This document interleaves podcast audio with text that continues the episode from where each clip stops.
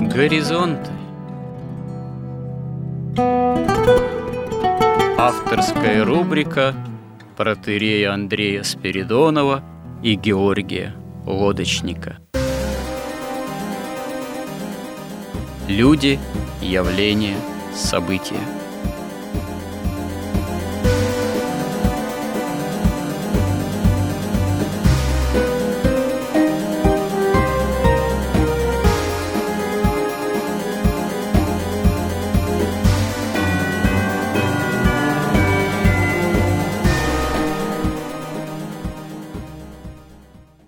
Добрый день, уважаемые радиослушатели!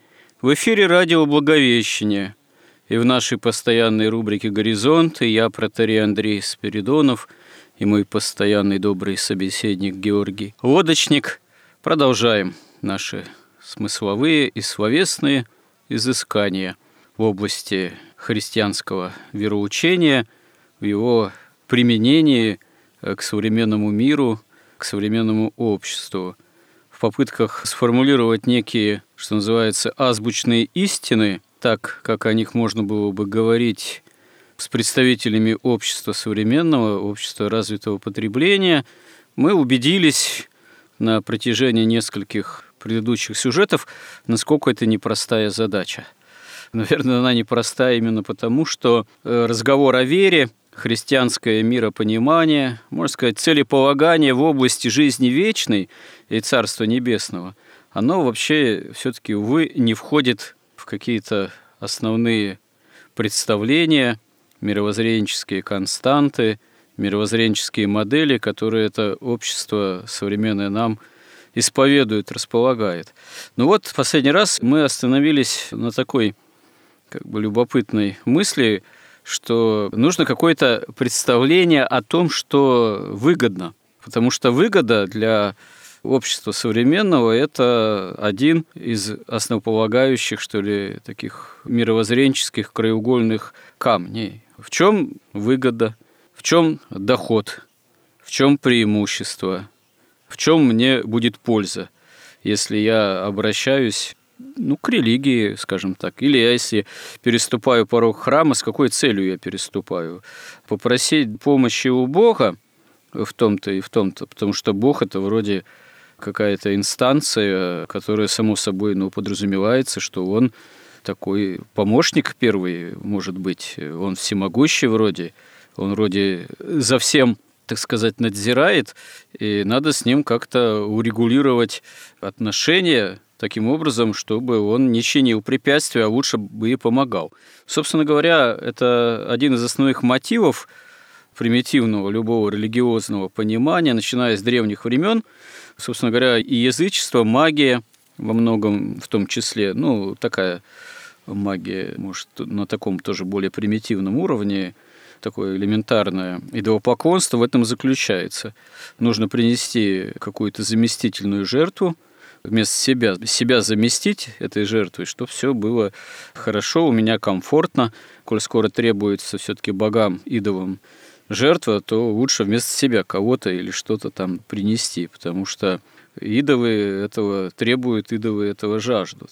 И, собственно говоря, и в наше время неоязычество, да и тоже общество, так сказать, потребления этого самого развитого, оно тоже похожие мировоззренческие константы, похожие миропонимания в себя в той или иной степени включает. Потому что за все надо платить, это тоже, конечно же, одна из основных идей этого самого общества. Поэтому если человек обращается к каким-то сферам или силам, как он представляет, скажем так, вне рамок его, собственно говоря, зрения физического к чему-то невидимому, сверхъестественному, он тоже как-то понимает, что чтобы какую-то помощь обрести, заручиться, нужны какие-то условия, нужно что-то заплатить, нужно, наверное, все-таки приложить какие-то все-таки усилия. Ну, христианин понимает, что это должна быть молитва, это должно быть покаяние, это должно быть самоусилие по исполнению заповедей, но до этого еще надо дойти. А когда человек первоначально обращается к церкви, допустим, или к христианскому мировоззрению, вот тут как раз и нужно этому человеку, наверное, пояснить, представить, а что действительно необходимо. Я в прошлый раз приводил пример, когда человек обращается, молодой, в храм, как некую последнюю инстанцию. Он был здоров, у него было все нормально, потом он серьезно переболел, вроде выздоровел, но потом начались все равно какие-то осложнения, проблемы со здоровьем, он там за рулем чуть ли не сознание теряет, вот, и врачи ничего не могут сказать. Вот, не могут правильный диагноз поставить, не могут рекомендовать какое-то лечение, непонятно. И тогда он приходит в храм и говорит, что вот, я не понимаю, что происходит, как мне заручиться какой-то помощью, может быть, от Бога, а что для этого нужно? Когда ты ему объясняешь, что нужна вера, нужно покаяние. Вы Евангелие читали? Нет, не читал. Ну, возьмите вот Евангелие, почитайте. Возьмите вот книжку об исповеди. Ну, вот приходите через какое-то время на исповедь. И да, ну, человек кивает, берет там Евангелие, книжку, но не факт, что придет, потому что для него это все все-таки некий темный лес, тайна за семью печатями. Ну, ему проще, конечно, может быть, какие-то деньги заплатить, свечку поставить там, вот. А вот уже требование, предложение какого-то более серьезного его внутреннего отношения, чтение Евангелия, подготовки к исповеди могут даже оказаться и некими чрезмерными условиями. Он, может, к этому не готов оказаться. Вот как человека современного, который вроде и хотел бы уже к Богу обратиться, потому что у него проблемы определенные, он понимает, что здесь уже рациональные какие-то способы ему понятные не работают, возможные способы попытки исправить проблему. Значит, остается только Бог, что-то там сверхъестественное, или как он это понимает. А подойти к Богу всерьез он не понимает как. Или его действительно надо как-то этим заинтересовать, он должен почувствовать, что это предложение, оно действительно для него, что называется, выгодно, что оно может включить для него что-то комфортное, исправление, выздоровление. Но на самом деле, действительно, ведь христианство предлагает выздоровление, исцеление от греха, самое главное. И это самая главная выгода, если это так можно выразиться, для человека. Самый главный, выражаясь вульгарным языком, позитив. Но, опять же, современному человеку понятнее, что такое позитивное для него вот, в плане, в общем-то, материального развития скорее. А как отрешиться таковому человеку от материального и попытаться взыскать нематериального, истинного? Как его в этом заинтересовать? Вот тоже вопрос. Здесь прежде всего нужно, чтобы человек... И, ну, понимаете, какими-то частями, ну, частностями, ну, мы скажем ему, вот смотри, у тебя ведь есть еще помимо тела, разума и чувств, у тебя есть дух, но он даже смысла слова этого дух не поймет. Да, если мы будем говорить, смотри, ты ведь живешь не только вот в этой вот одномерной временной вот этой вот, вот в этом мире, да, материальном, ты же одновременно... живешь в вечности, у тебя же есть дух, который относится к вечности, он не может быть зажат вот в этом вот падшем одномерном мире. Это тоже все непонятно. Поэтому мы пытаемся вот... Сейчас у нас не прямо, мы же не в том состоянии находимся, когда берем и просто вот у нас все продумано, написано, и мы просто четко формулируем, там, описываем эту картину. Мы как раз находимся в каком-то смысле в состоянии этого исследования, потому что ведь тоже мы можем написать модель, но ее граничные условия, ее, ее смысл будет, в общем-то, непонятен. Поэтому сами вот наши эти передачи, они как бы связывают такое подлинное богословие с той моделью, которую мы хотим построить. И если для будет такая более-менее понятная модель там, с принципом погружения, там, сначала на уровне тезисов, потом подробнее, подробнее, то вот если хотя бы каким-то образом человеку объяснить, что помимо того мировосприятия, в котором он воспитан, а теперь мы увидим, что марксизм, фрейдизм, троцкизм – это все, собственно, сейчас стало единое, и у большевиков, у коммунистов, у либералов, у всяких там зеленых. У них вся база мышления, она вся вот эта вот марксо-фрейдистская, культурной революции. То есть мы видим, что это, в общем-то, и было одно и то же, просто разные, так сказать, способы разложения христианства, если на Западе и этим пользовались медленно, разлагая христианство изнутри, тем более, что там, в общем-то, уже и само христианство было еретичным. Католицизм, потом вообще протестантизм. У нас все-таки православие, то здесь просто жестко оно уничтожалось, выкорчевывалось. Но сама база мышления, оно одна и та же. И за эти вот три поколения вот этого большевистского пленения, за вот вообще двадцатый век с его войнами, ужасами, революциями, ну и начало двадцать первого века тоже такое не очень спокойное с его вот эпидемиями. То есть вот это само представление о богословии, сама вот эта модель мироздания, в котором как себя ощущает человек верующий, да еще православный, оно как бы исчезло вообще из дискурса. То есть оно осталось, слава богу, уже переданное, скажем, Игнатием Бринчаниновым или Феофаном Затворником на языке девятнадцатого века. Но после вот этих вот глобальных реформ образования у нас в России – одна, так сказать, условно ленинская, другая условно фурсенкая и компании. Уже даже это, даже уровень девятнадцатого века, он становится каким-то труднодостижимым. Но если говорить о выгоде, то кратко, чтобы закончить, может быть, эту тему, можно сказать так, что, например, существует совершенное, гармоничное и архичное некое мироздание. В нем, в этом совершенном мироздании высшие служили низшим. Служили они тем, что они преобразовывали вот ту истину, которая исходит из единого источника, от Бога непостижимого. Они ее преобразовывали в таком виде, чтобы она была доступна на всех более низших уровнях, и чтобы они все-все уровни мироздания могли получать вот эту божественную благодать. В этом их служение. То есть они не лукавили, они никогда не лгали, они не пытались использовать свое какое-то высшее положение, свое превосходство в разуме, там, в силе, в мощи, в положении в иерархии, в своих собственных интересах. Потому что они понимали, что наивысшая выгода, она заключается в том, чтобы следовать истине, чтобы сохранять вот эту гармонию, и чтобы все мироздание могло получать благодать божественную, и тем самым через человека присоединяться к божеству, о чем говорит, собственно, и наше восточное православие, что в этом вообще смысл был творения. Но там первый сатана, и вслед за ним все его поклонники стали считать, что это может быть несправедливо. Если я умнее и сильнее, значит, я должен и больше получить. И вот все остальные, не я должен служить, почему я, сильный и умный, должен служить слабым и глупым? Это они мне должны служить за то, что я даю им какие-то крохи истины.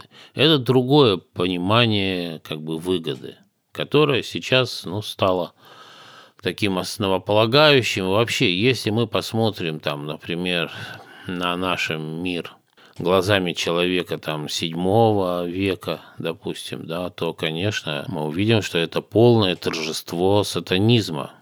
Но не такое, как оно изображается там в каких-нибудь там детских там страшилках, да, а именно как идеология.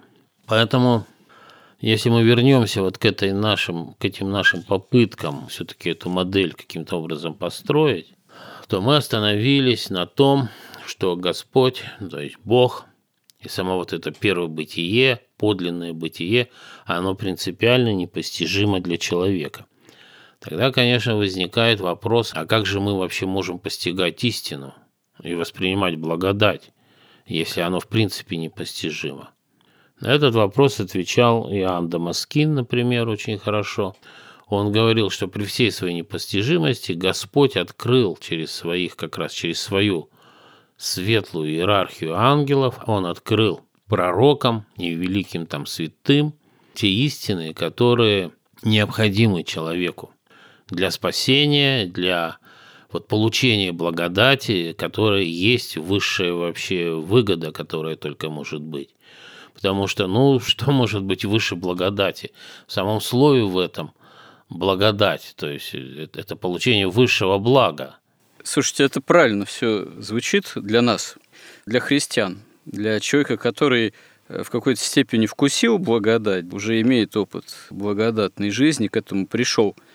Это очевидность. Для человека, не знающего, что такое благодать, слово «благодать» может вообще ровно ничего не значить. Как объяснить? Ну, это как, знаете, есть поговорка, что как объяснить человеку там, да, вкус, допустим, какого-нибудь плода, я не знаю, например, ты никогда манго не пробовал, вот объясни, что такое вкус манго, например. Вот, можно объяснить? А как объяснить, что такое благодать, опять же? Что это благо, опять же? Вкус манго – это, да, это личный опыт. Это, как говорил преподобный Исаак Сирин, это созерцание непосредственно сущности вещей. Их как бы на своем опыте постигаешь. Другое дело то, чем мы занимаемся мы. Мы как бы пытаемся построить модель. В этой модели очень легко объяснить, что такое благодать. Это божественная энергия, нетварная, которая исходит от самого источника любого блага и истины, которая дает тебе, просвещает тебе всего, излечивает там тебя. Самое главное, оно позволяет тебе не только исцелить твою природу, но стать превыше, превыше всего низшего. Да, но это надо уже действительно тогда объяснить, что это своего рода исцеление. Вот уже, скажем так, понятие исцеления уже может человеку быть обычному более, ну что ли, понятно и доступно. Потому что, в принципе, все равно любой человек знает, что такое здоровье, что такое нездоровье, что такое ты полон сил, а что такое, когда ты разбитый болезнью подняться не можешь. Это, в общем-то, очевидность для большинства людей. Другое дело, что еще тут надо дойти до понимания такого духовного исцеления прежде всего все-таки, потому что вот истинное действие благодати, оно же не только заключается и даже не в первую очередь возможности некого там физического исцеления и какого-то тонуса. Я, знаете, даже встречал вот рассуждения на тему людей, ну, как-то там маловерующих, неверующих ли, или как-то одновременно интересующихся христианством, или критически относящихся в какой-то степени. Вот такие встречал посылы вот на тему о жизни литургической, молитвенной.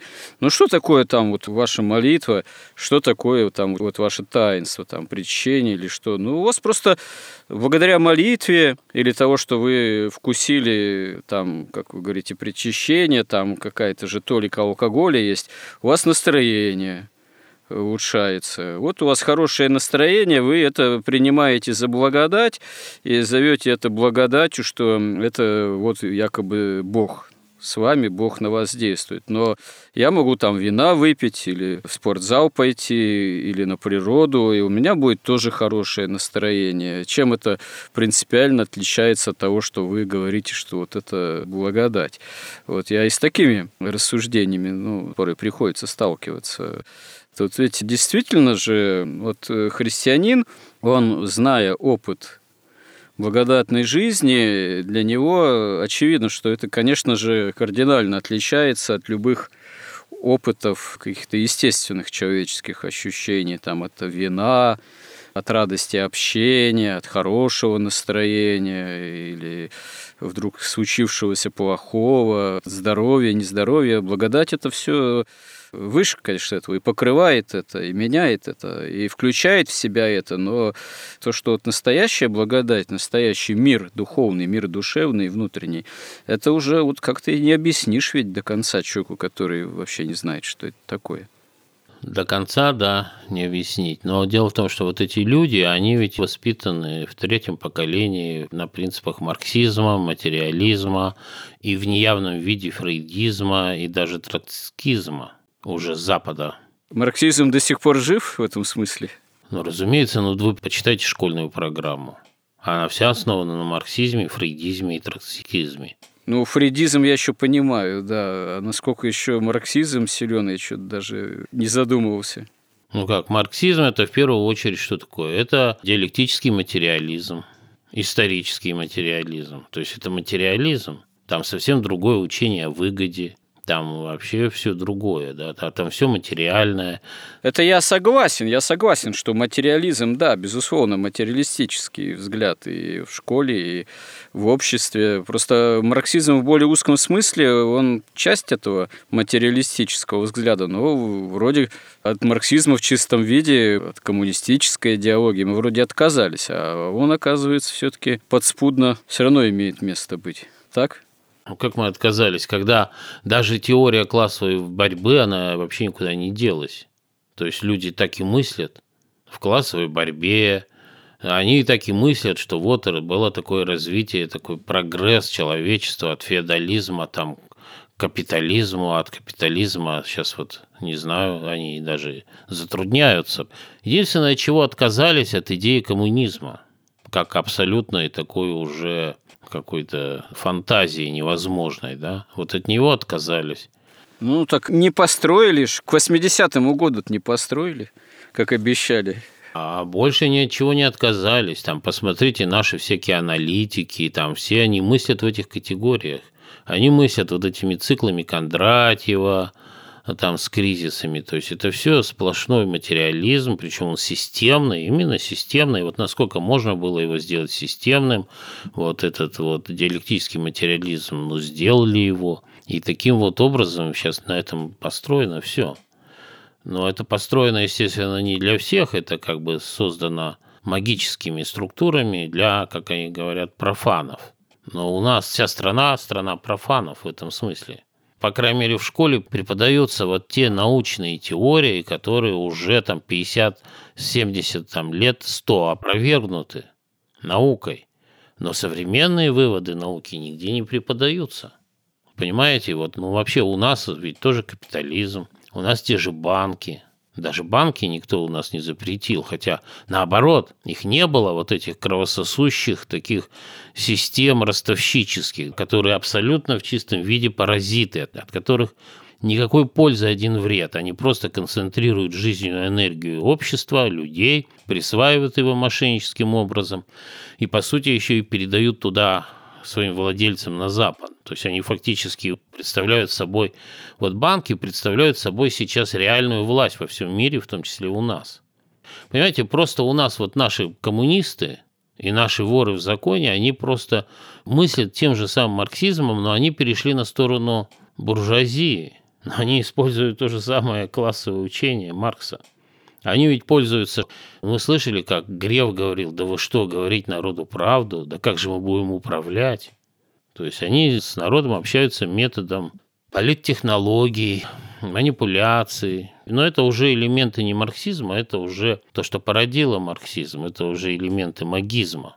Поэтому нет, марксизм никуда не делся, он у нас жив, здоров, и он абсолютно уже опровергнутый. Он преподается в школах, в университетах, им пользуются журналисты, средства массовой информации, все.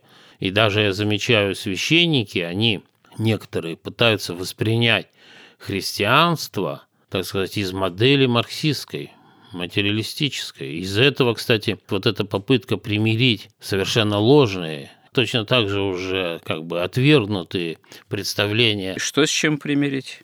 Но примирить вот указание Библии, например, что мир существует там семь с половиной тысяч лет, с миллиардами и триллионами лет, которые говорят, даже не наука говорит, это говорит интерпретаторы науки. То есть это все уже все опровергнуто. Понимаете, вот если мир, допустим, создавался какими-то триллионами лет или миллиардами лет из каких-то молекул, то при чем тут вообще Бог получается? Тогда теряет смысл вся человеческая история. Она на фоне вот этих миллиардов, эти семь тысяч лет, там, с половиной или девять там, тысяч лет, они совершенно как бы миг, и они не имеют никакого смысла. Что об этом говорить? Но вот это воспитание и вот это давление изо всех, отовсюду, из всех средств массовой информации, из всех школ, из всех университетов. А с какой целью эта платформа, как вы говорите, в основе своей не просто даже материалистическая, а марксистская, она оставлена, и она исподволь навязывается? Это сознательно делается или это по инерции она осталась? Ну, те, кто это все организовал, ведь все эти революции, марксизм, это все с Запада пришло, это же не наше. Ну, революция уж сто лет назад случилась, так сказать. Сто лет назад, ну и что? Это все этапы большого пути, так сказать, по-прежнему. Но люди воспитаны, уже которое поколение воспитано, понимаете? Уже внуки и бабушки, они воспитаны в этом материализме. Ну, хорошо. Вот вы возьмете, у вас какие варианты, например, вы тому, чему учат в школе, а то, о чем говорим мы, допустим, вы можете это найти только у святых отцов, ну или в катехезисах, но там все изложено на других принципах сознания, совсем на другом представлении. Человек ощущал себя и в вечности, и он понимал, что есть Бог. Современный человек, он мыслит, что Бог – это такая фантазия людей, чтобы они не перегрызли друг другу глотку, и все. Поэтому вот для того, чтобы человек, который пришел в церковь, ведь он пришел в церковь, он пришел, вот вы рассказываете, да, он пришел за тем, чтобы ему сказали, значит, кому там принести какую милостыню, у какой иконы прочитать какую молитву, и чтобы все вернулось. То есть у него тоже мышление само, оно материалистическое и одновременно магическое, потому что материализм – это специально созданный суррогат магии для разрушения, в общем-то, христианства. Больше там ничего нет.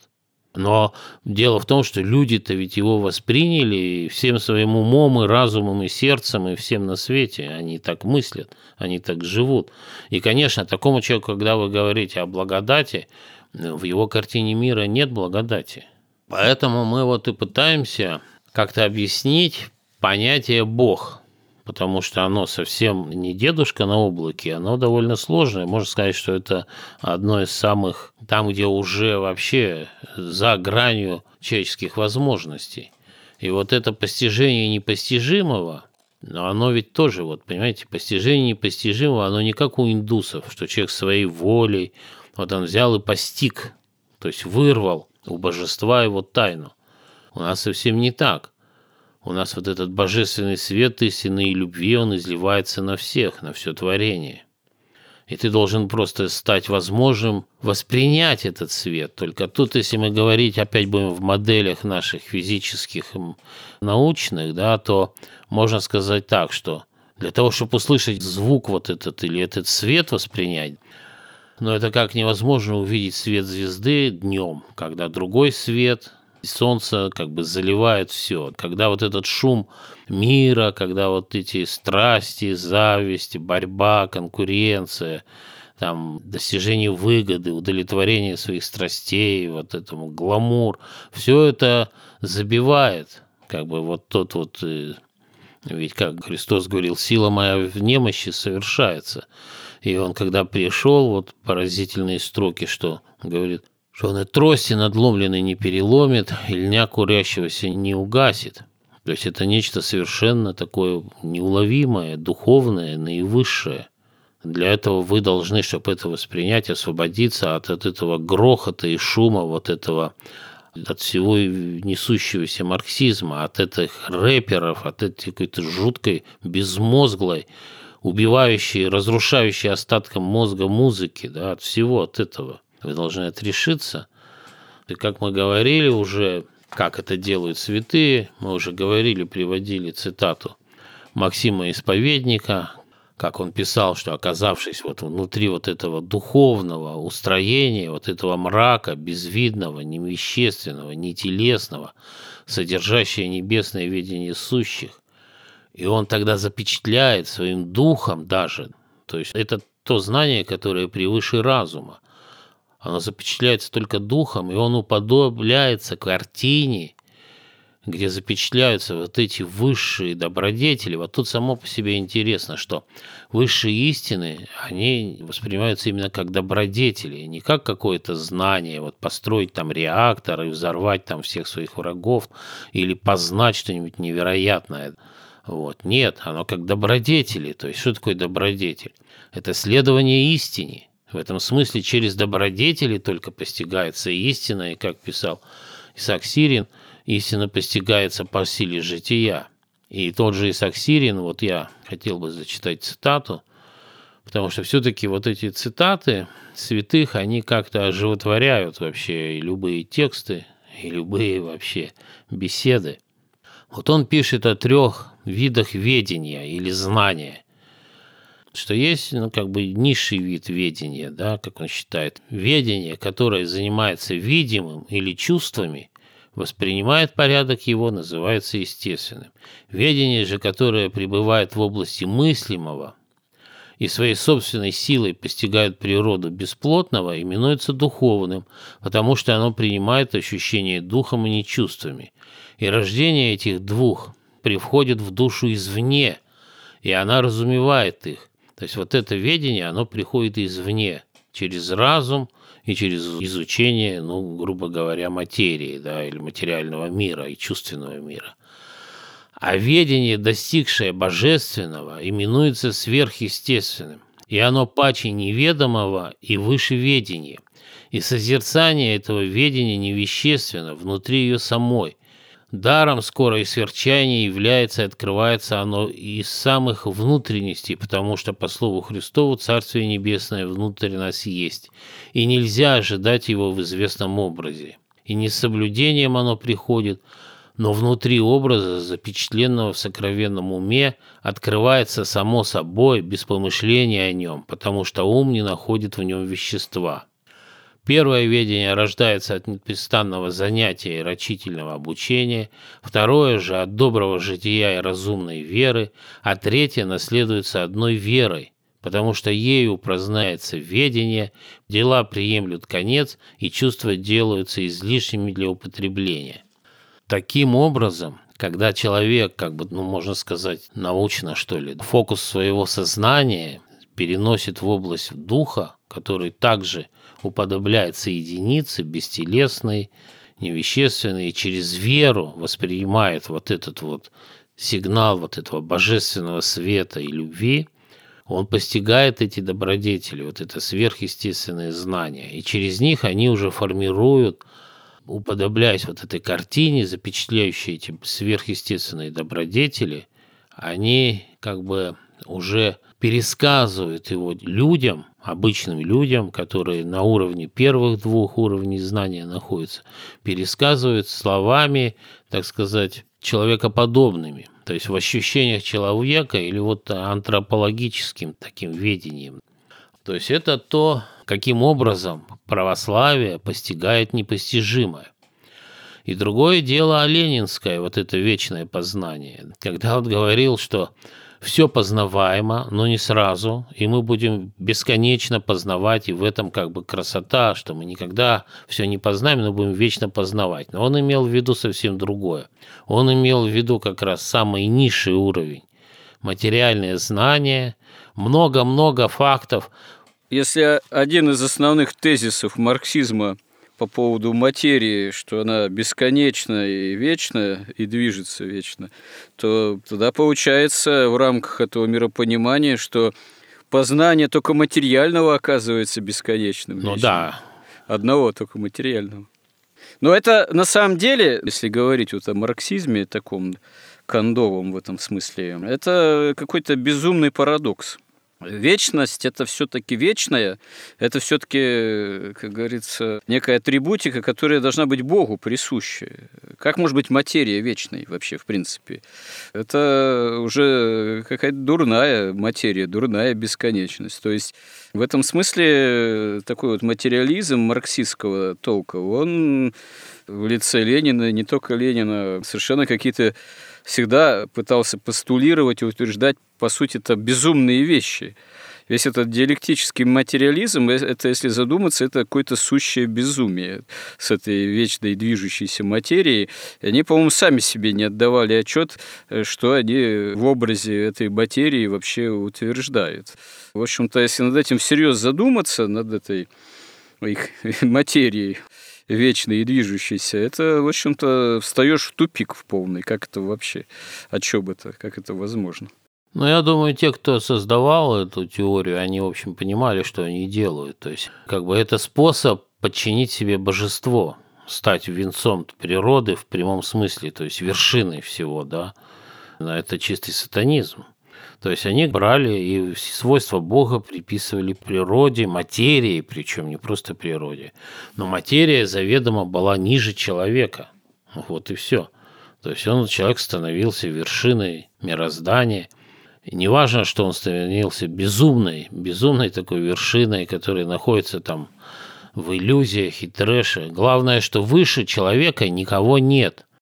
Нет, если вечно материя только, как человек может быть выше самой материи? Или он просто часть материи в таком случае?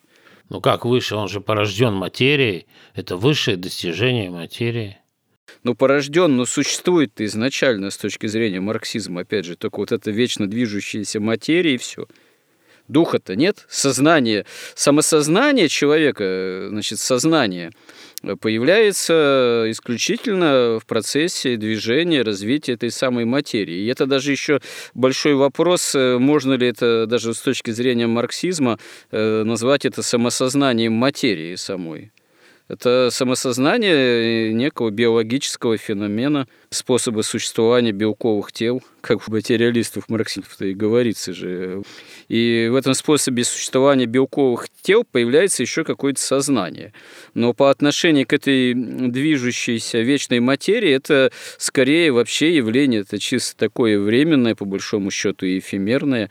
Оно сегодня появилось, завтра может исчезнуть, а материя должна продолжать двигаться, непонятно откуда, непонятно куда. Ну, безумие же, по сути. Ну да, тут прием в том, что они говорят, что все высшее рождается низшим. Надстройка такая, да. Поэтому отсюда там абсолютно дикие перекосы. Ну, отсюда идея прогресса, что там отец рождает сына, значит, сын выше отца. Ну и вот оттуда все в таком духе. То есть они берут и говорят, ведь им надо же делать что? Что над нами никого нет. Мы самые высшие в мироздании. Они говорят, что да, мы самые высшие, но есть непостижимое. Но это непостижимое ниже нас.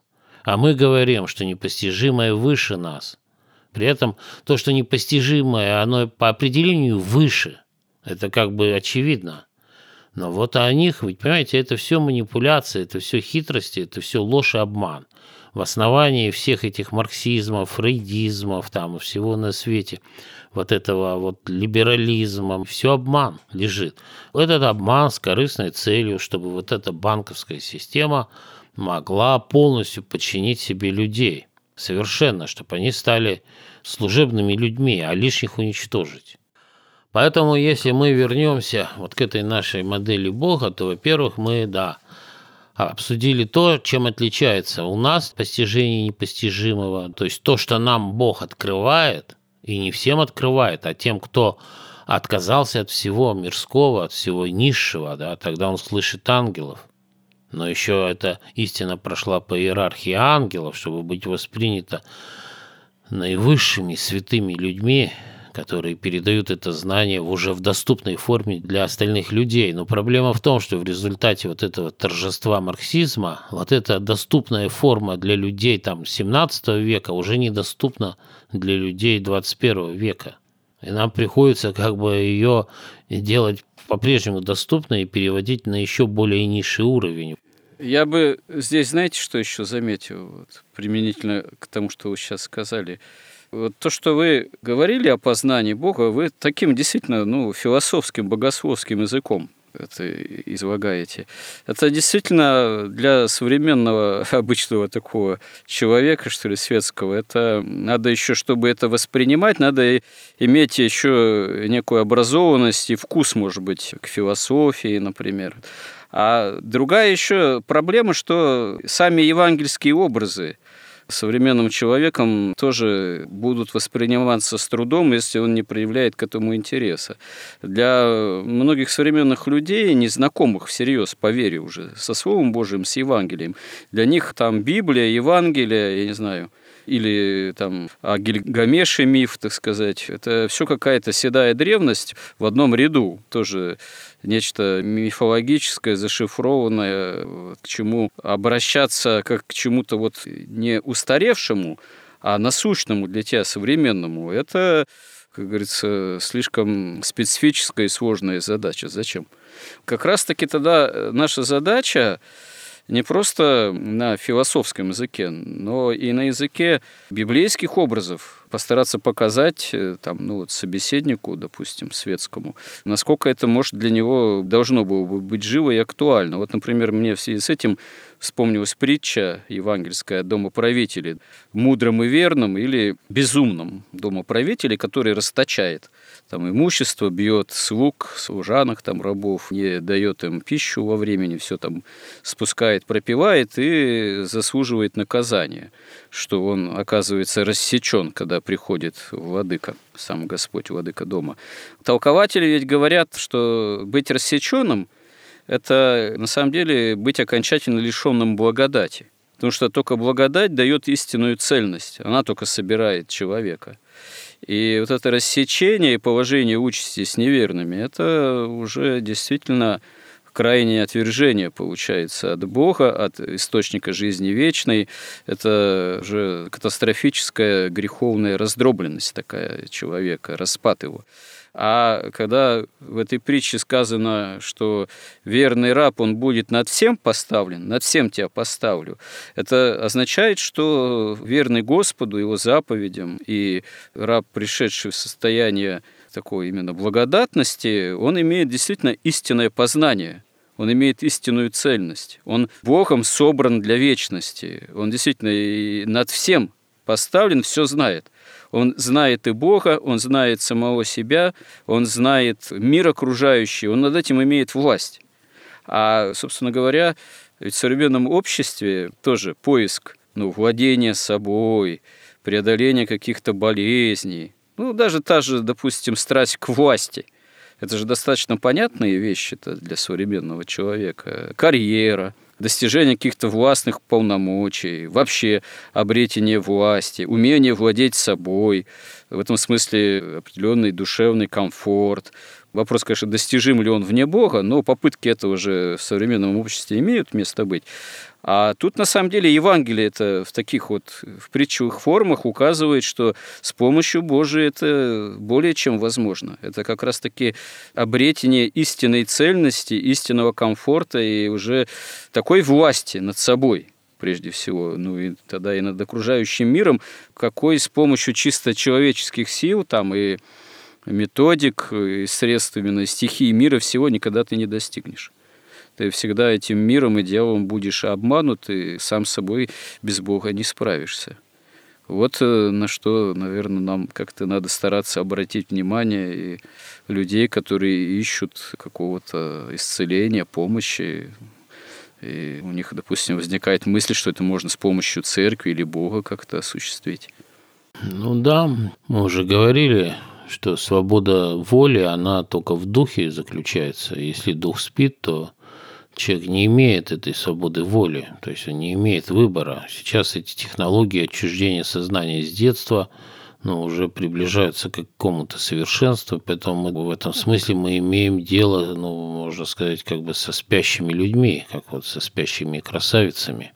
Спящие – это еще эти самые агенты врага, которые были завербованы, как там в сериале в одном шпионском, завербованы в свое время, а потом годами, десятилетиями они ничего не делали, жили себе, имели какой-то карьерный рост, были внедрены в какие-то сферы, министерства, службы, а то и спецслужбы. Потом в какой-то момент им поступает приказ, сигнал проснуться и начать уже свою вредительскую, так сказать, шпионскую деятельность. Так, наверное, в этом смысле человек может до времени спать и спать, и работать, так сказать, страстям и дьяволу, а потом все-таки его касается глаз Божий, и он может духовно проснуться. Ну, если захочет, конечно.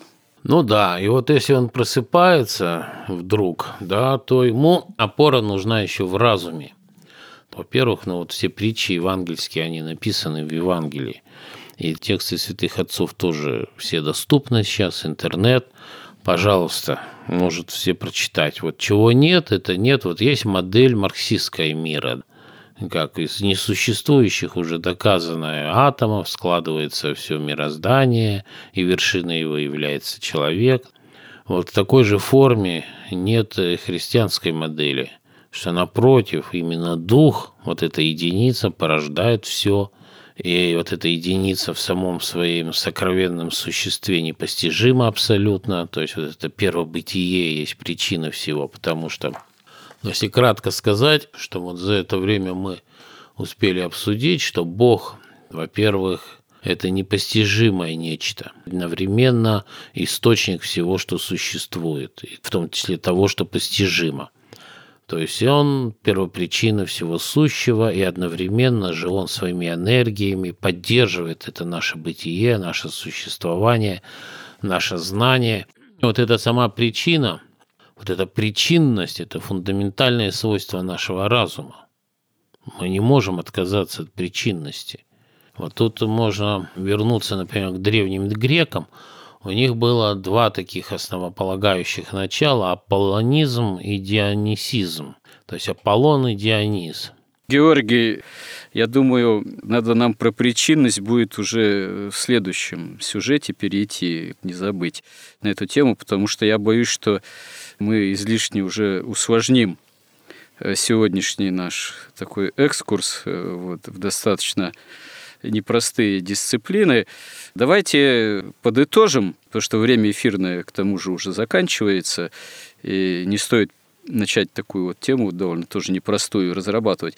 Подытожим по поводу некой выгоды, заинтересованности человека в спасении, так сказать, в обращенности к Богу, как жизнеподателю и тому, кто может тебя исцелить, и, как вот евангельскими словами, над всем тебя поставить. Как действительно человеку современному в таком случае стать верным рабом и обрести премудрость, мудрым и верным? Что все-таки для этого необходимо? Для этого необходимо исполнять заповеди. Так, всего-навсего немножко, да. Но можно еще сказать, что человек – это единственное существо в мироздании, соединяющее небо и землю. Все идеи воплощаются от неба на земле через человека. И через человека же проходит и добро сейчас, когда он пал, и зло. И смысл этого мира в том, чтобы добро отделить от зла, зло погибнет, добро возвратится в первоначальное, но уже искушенное состояние. И что человек был создан Богом, как вершина вот этого его творения, для того, чтобы все творение через человека присоединить к божеству, обожить его через вот эти энергии благодати. И первым первопроходцем на этом пути был сам Господь Иисус Христос. И вот, может, нам надо как-то ускориться, дойти до Троицы, до воплощения Христа. Все мне хочется дойти до промысла и суда. Ну, у нас еще вся жизнь в этом впереди, получается. Потому что задачи больно, да, еще неисчерпанные и грандиозные остаются, несмотря на то, что у нас уже сюжетов наговорено больше, чем полторы сотни. Но это, наоборот, должно вдохновлять. Надеюсь, это в какой-то степени наших слушателей будет вдохновлять на продолжение того, чтобы обращаться к нашим разговорам. Да, спасибо всем, кто с нами, кому это интересно. Просим ваших молитв и помощи, чтобы горизонты наши расширялись. Храни всех Господь. Горизонты на радио Благовещение.